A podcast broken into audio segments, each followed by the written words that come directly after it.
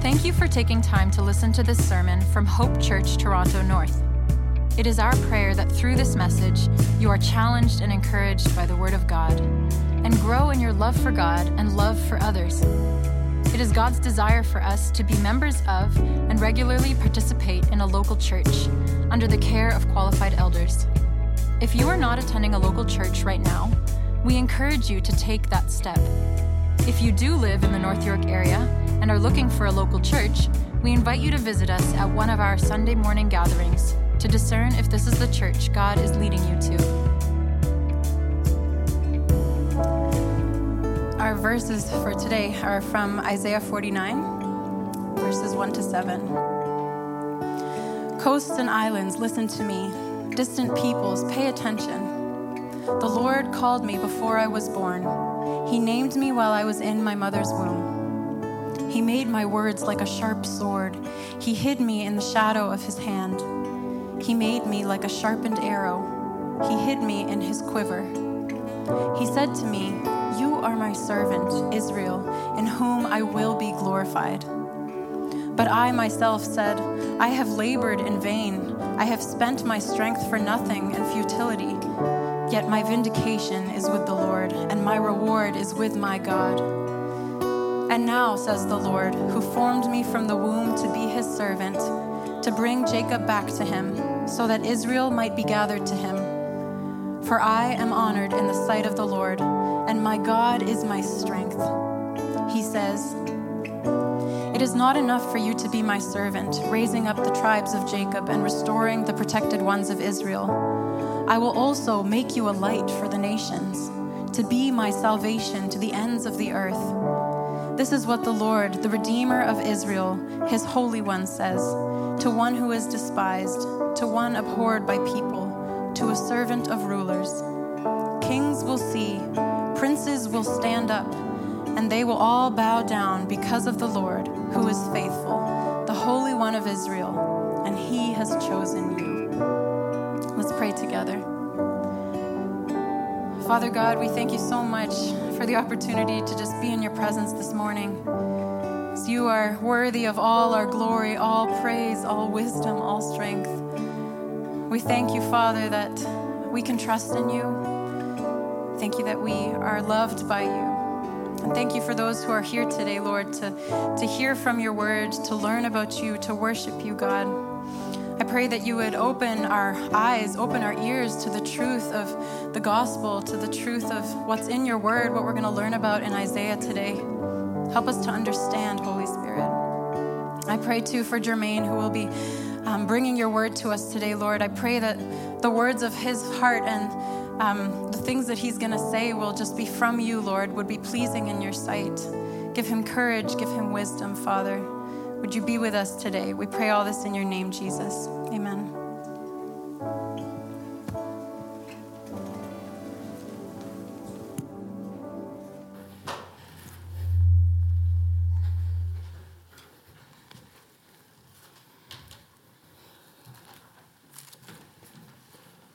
All right. Well, good morning, church family and friends. Uh, so happy to be back in, together in front of you again. Uh, we're going to be continuing on in our service, uh, uh, series, uh, Easter in the OT. And I've titled this message in, from Isaiah 49 um, All Glory to God for His Glorious Plan. So if it's not obvious to you yet, um, this service, as all services should be, is about bringing glory to God. Amen? Amen? That's the, the focus. So if you get nothing else, that's what you go away with. All right? So I titled this sermon, God's Glorious Plan. Um, really, give glory to God for his glorious plan. Um, because there was a, uh, a clear um, picture to me of so many things are happening in this, but of like God's plan here and one of the things that we learn, um, hopefully, we learn this early in life, is that uh, there's a saying um, fail to plan, plan to fail, right? And so we, we've learned to be wise and to create plans for our lives. And a truly wise plan as human beings includes a plan B, a contingency plan, a backup plan, right? And, and we do this in such a, a way in our society now that we often don't think about our plan Bs. Most of us have cars parked outside, and if we open the back and we dig down deep, we find a spare tire. That's a plan B, right? Most of us have, um, on those same cars sitting outside, we've had to have uh, insurance for those moments where life happens unexpectedly. That's a plan B. The sad thing about our plan Bs is that we don't always, they don't always work out. They don't always back us up the way that we hope they would. This is because we are finite, fallible creatures. We miss things. Our capacity to predict, to even consider the variables that could come in a situation is limited. And even when we do consider thoroughly what to consider, what to plan for, we sometimes lose our edge, we lose our will, we lose our follow through, right? We serve a God, though, who is not like us. His plans only need to be set once. His plans are perfectly fortified by his, uh, his power and his knowledge and his unchangingness, that he, he, can, he can know exactly what needs to happen and perfectly have the ability to execute it. And he doesn't, in a moment, decide, you know what, this ain't really the direction I want to go in. He is unchanging. And, and these are reasons that we ought to take time and really analyze God's plan Really pay attention to it. There are certain things in life where they happen so naturally that we often don't even recognize how amazing they are, how intricate and creative they are. God's plan ought not to be one of those things that we miss the glory in it. And so that's my desire today in this sermon is to help us see the glory of God's glorious plan and to worship Him for it. So let's get right into it.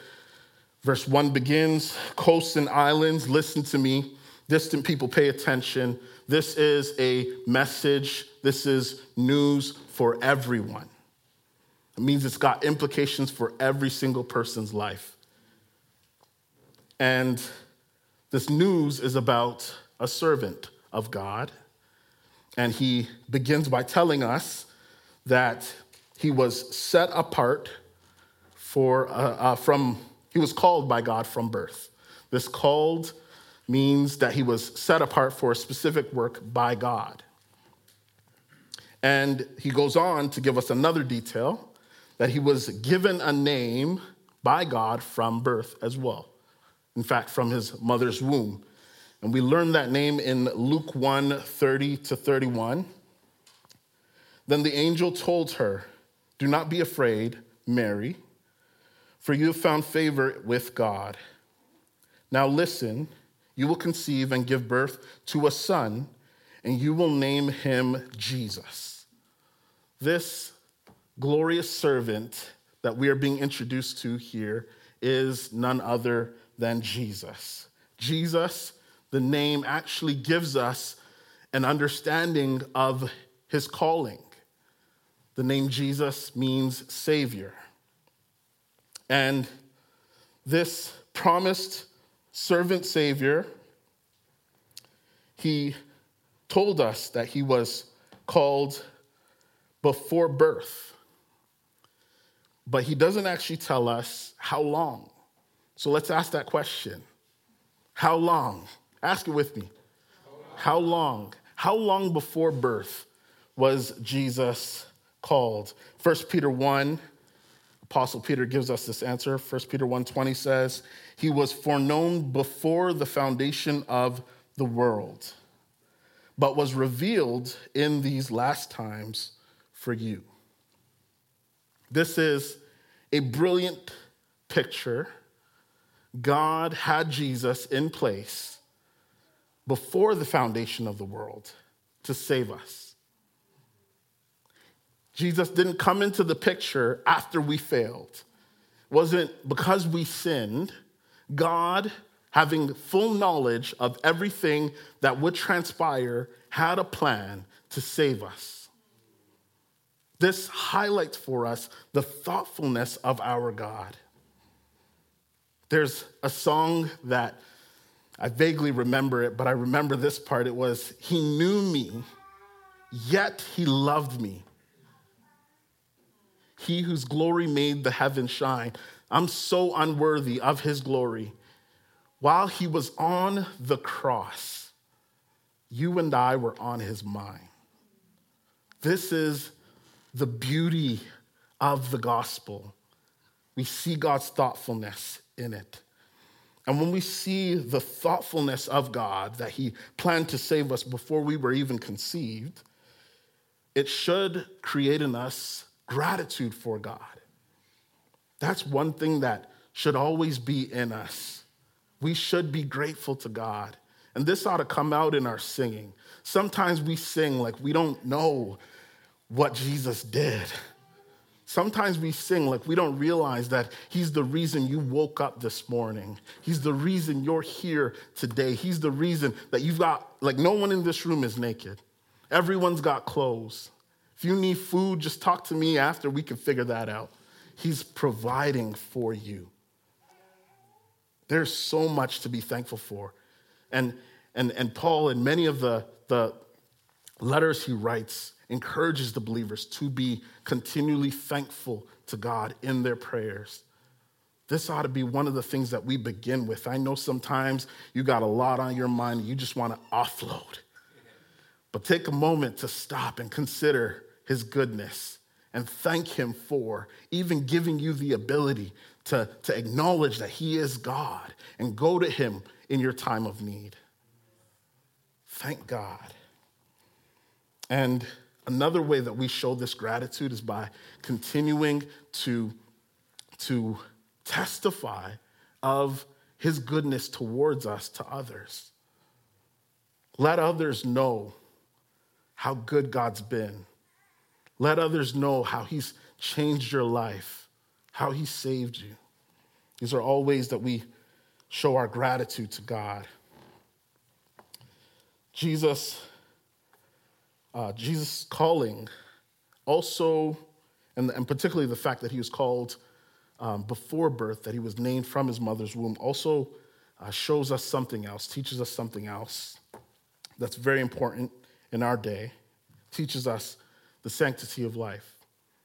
That God's plan for a person was in place before they were born, from the womb. That means each and every person is a person from the womb. And I know that this is controversial in our fallen and broken world.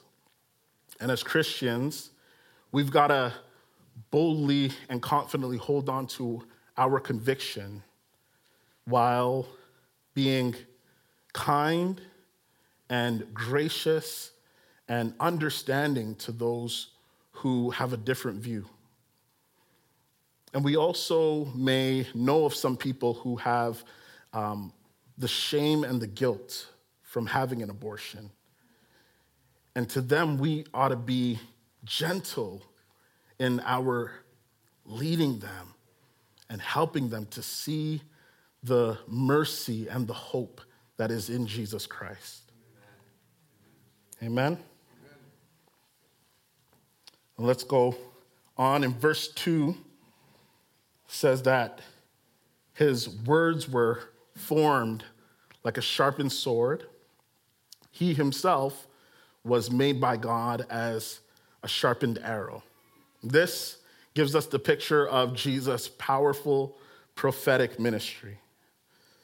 this picture of his words being formed like a sharpened sword, him being a sharpened arrow, says that he, he's got a ministry, a prophetic ministry that's meant to reach people near and far, and that there is no area of a person's life that the Word of God doesn't speak to. God's Word can penetrate through any aspect of our life, any secret we hold. All things are bare before God. And, and we actually see this with a story, a very familiar story, hopefully, us, the Samaritan woman at the well. Jesus is able to, with divine knowledge, speak to her relational status. And in doing that, he's, he's able to open her eyes to the fact that he is a prophet. But even further, in a sim- simple word, I am that man, he reveals to her that he is the long awaited Savior. And she is so transformed by this, this word of Jesus that she can't help but run back home and say, Come meet, um, come see a man who told me everything I ever did. The word of God transforms lives. And it ought to move us in the same way that it did this Samaritan woman that we would see that God's word is able to free us from bondage to sin. It's able to give us that transforming knowledge of who Jesus is. And it's able to make unashamed witnesses of the gospel of us. And when we get this, we're actually moved to spend more time seeking to know God's word, to remain in God's word. And it actually moves us to share God's word with everyone we meet. This is a, a very common picture that I want us to see. When God moves us, we are to share him. When God moves us, by his word, by his gospel, we ought to tell others. That's a natural response. When we get excited about something that we see, we can't help but express it publicly. That's what praise is, that's what worship is. This is a natural thing. So, going on, verse 3. Verse 3, he says, He said to me, You are my servant, Israel, in whom I will be glorified. This is a tricky part. You might be thinking, Jermaine, I think you made a mistake. Um, the servant's name is Israel. Um, and you're probably thinking it's the nation of Israel. And I want to say throughout um, this passage, and even throughout the book of Isaiah, we actually get a sense, we get a clear understanding that this servant Israel is not the nation Israel. Um, one of the clearest places that we see that is actually in 48, chapter 48. Kind of brings us to a point where God ultimately rejects Israel as his servant. And I won't go through all of it, but if you read the very beginning, you actually see it right from the beginning. They're rejected as God's servant. And this is because they rebel. We've seen this again and again. Israel is continually coming to a place where they rebel against God, they lose trust in Him. But God didn't leave us with only Israel, because Israel was meant to be a light to the nations for God's glory. But God doesn't leave us with Israel, He gives us a substitute. Jesus Christ the promised servant Savior is our substitute. Amen? And we go on to see another way that Jesus succeeds where Israel fails. Verse 4 to 5 says this But I myself have labored in vain, I have spent my strength for nothing and futility. Yet my vindication is with the Lord, and my reward is with my God. And now, says the Lord, who formed me from the womb to be his servant, to bring Jacob back to him, to, to, so that Israel might be gathered to him. For I am honored in the sight of the Lord, and my God is my strength. Here we see the servant gets discouraged. And, this was actually something that happened with Jesus. And, and for very obvious reasons, he had been rejected by his own people, the nation of Israel. He'd been rejected, rejected by the Jews. He, his, his own family members thought he was crazy. And, and then we see his disciples, people who had walked with him for uh, his ministry, that when he's sweating drops of blood, they're falling asleep. And, and this is a picture of thoughtlessness on their part. And we do the same. But, but Jesus here demonstrates to us something even more glorious that he continues to trust God even though he's discouraged. This is an area where Israel, the nation, often failed.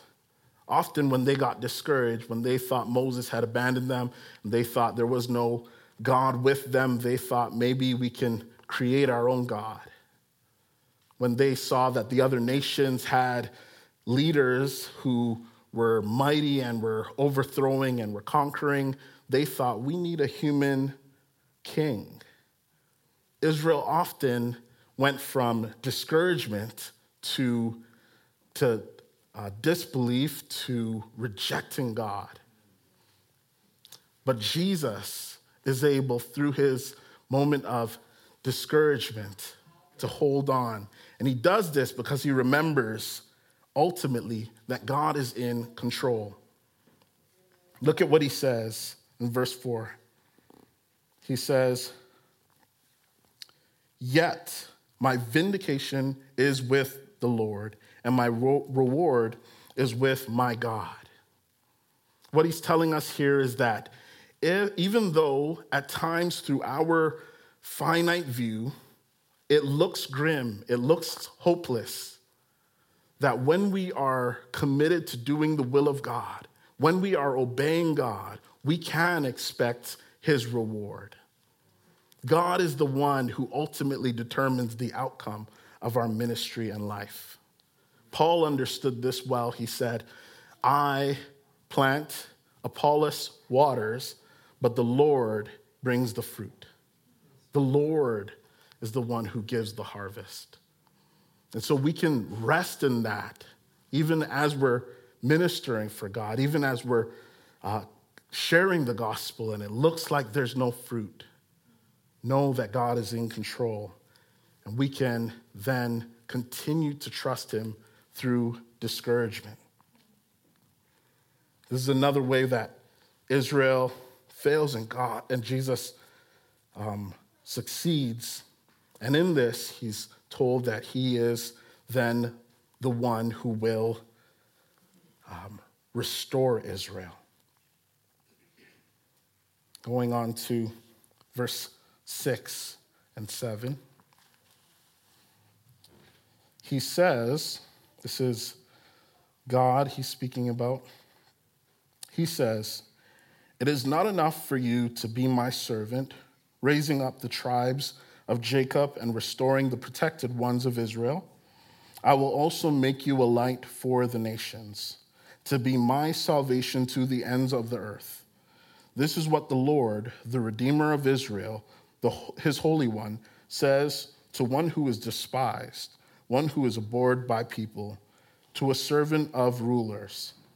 Kings will see, princes will stand up, and they will all bow down because of the Lord who is faithful, the Holy One of Israel, and he has chosen you. So, the late uh, Chadwick Boseman, you might remember him as Black Panther, in an interview explained that uh, the role Black Panther, in fact, the movie Black Panther, didn't exist when he initially auditioned for the uh, role of Drax in Guardians of the Galaxy. If anyone knows those movies, they know that's a very strange uh, role for him to be auditioning for. But the casting director um, realized that there definitely is something special about him. And so instead of giving him the supportive ro- supporting role of Drax, he got the leading role of Black Panther. A role that didn't exist before he was seen.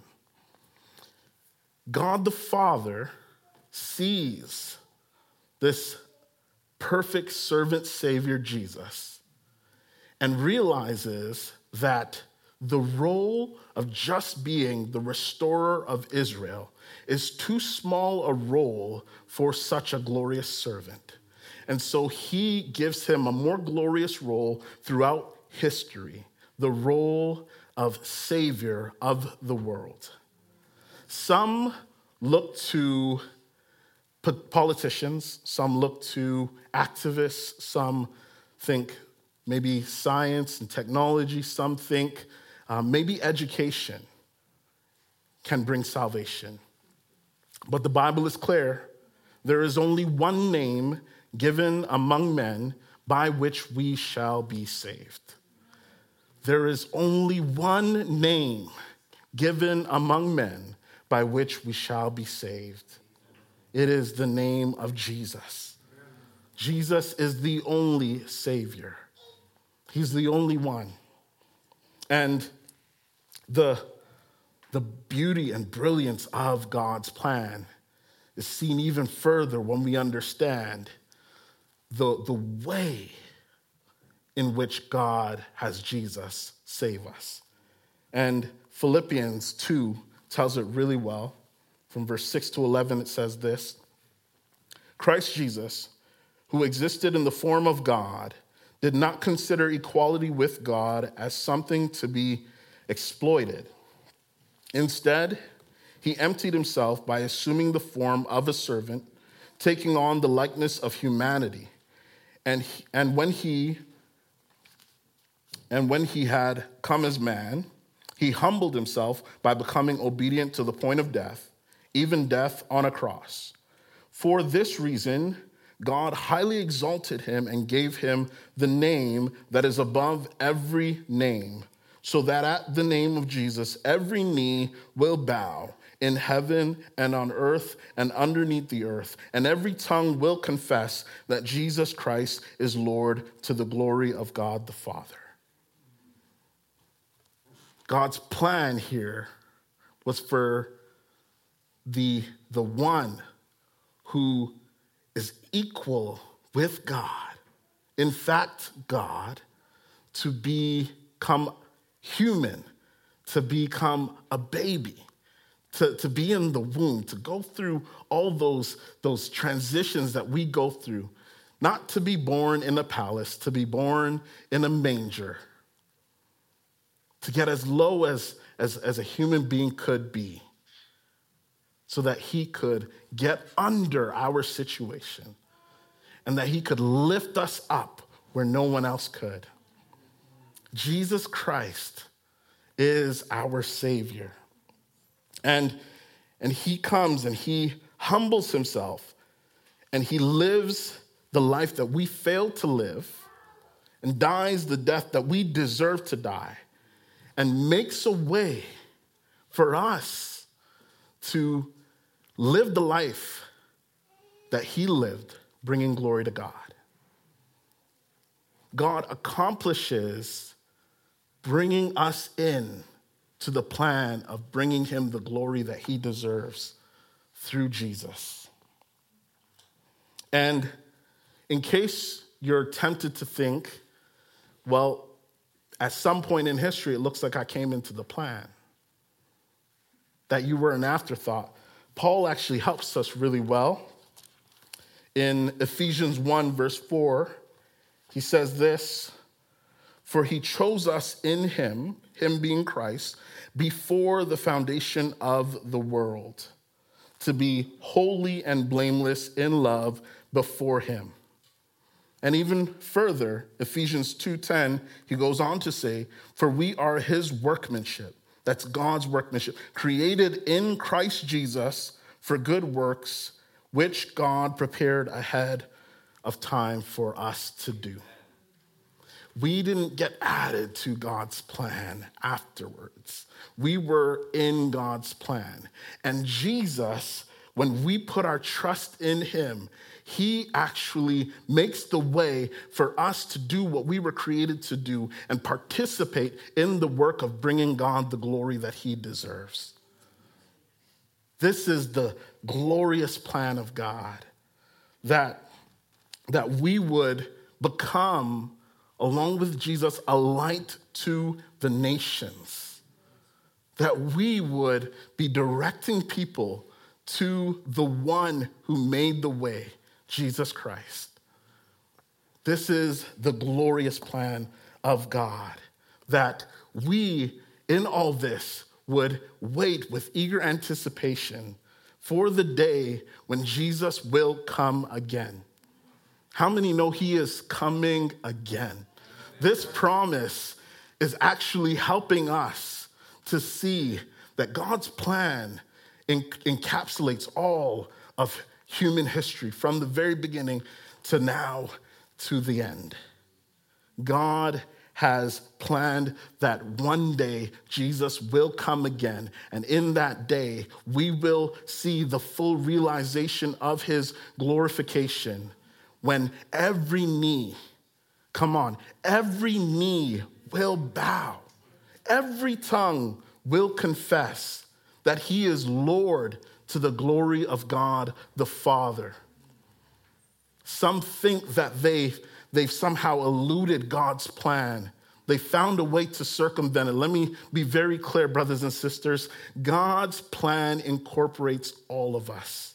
One way or the other, every knee will bow, every tongue will confess that he is Lord. And, and hear it clear to the glory of God the Father. God gets glory from every single life. Every life. This is the glorious plan of God. This is what God has done for us in human history and throughout eternity. He's made a plan to, to bring us in to bringing him glory.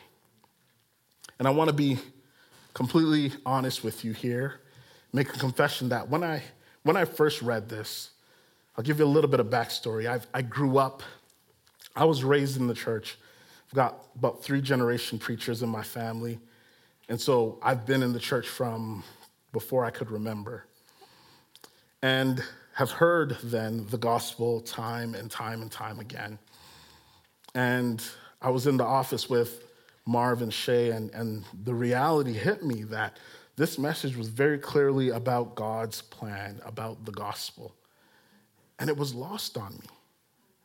I wasn't moved anymore by the gospel, it became old news. And I want to say this is, this is a reality. The gospel can feel like old news to us. It can be so familiar that you're like, we have this frailty as human beings that things that are glorious get lost on us over time. But, and so we, we need these moments where God would, in His grace, remind us how glorious His plan truly is. He would, he would draw our attention to the, the wisdom and intricacy of God. He would draw our attention to his, his might and power in controlling and orchestrating all things. Shan was talking about his testimony, and he's got a similar one to me where it feels like he's just been a Christian forever. And he mentioned something that was so helpful is, is, is there, there was a journey that his dad had to go on to get to Canada, where he would have the opportunity to hear the gospel. He had to leave some persecution, he had to leave some hardship. And, and here's the thing before Shayon's parents heard it, there was, there was someone who was doing a work someone who was who was sharing the gospel in a time where there was hostility in places of the world where where where you could die for sharing the gospel. And god orchestrates all these things so that Sheon and his family would come to salvation. And i want you to stop and think for a moment because there's some of you in the room who also are like Sheon and I, and you've grown up in the church and you're thinking there's not much glory in what God has done in my life. But let me tell you, every single person who comes to saving knowledge in, of Jesus Christ, it is a miraculous work of God. There's no ordinary thing about this. This is extraordinary. That God would reach down to the deepest pits of human history and He would pull us up when we could not hope to climb out of our holes. God rescues us. We see in His plan what great love with which He loved us, that while we were sinners, Christ died for us. While we were sinners, while we were His enemy, while we were rebellious, that He had a plan in place to save us. This is why we ought to give glory to God. This is why we live our lives to give glory to God. There is no one more worthy. We sing it in songs, we pray it in prayers. We ought to really resonate on this, ought to really resonate with us. There is no one more worthy of our. So let's give him the praise that he deserves. Let's pray.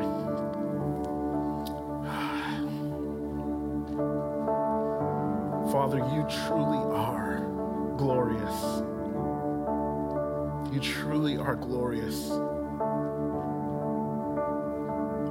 Your wisdom, your power,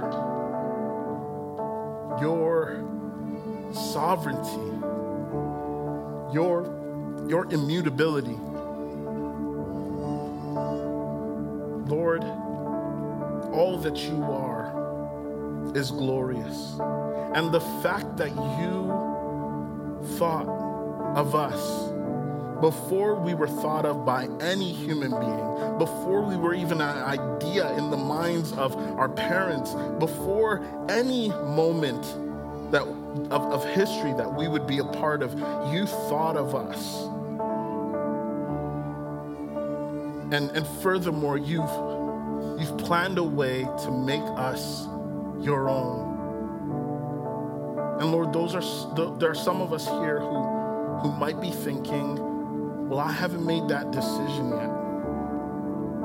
I haven't I haven't committed to following Jesus. And and Lord, I pray now that you would help them see that there's no no more worthy thing for them to live for than to live for your glory. And God, you would bring them in. And for those of us who are here who who are hearing this and, and are, are stirred up and are provoked, Lord, I pray that that that it would lead to fruitfulness in and giving you the praise and worship that you deserve from our lives. That it would turn over in fruitfulness in us, in us being witnesses, bold, unashamed witnesses of the gospel everywhere in our lives, Lord, that there would be no place in our lives that is off limits to your word. Because in fact, there is no place in our lives that your word doesn't speak to. So, Lord, help us to, to be a people who are committed over the from the overjoy of the overflow of our joy in you to tell others about you. Father, bring glory to yourself in and through us in everything that we do. We pray this in Jesus' name.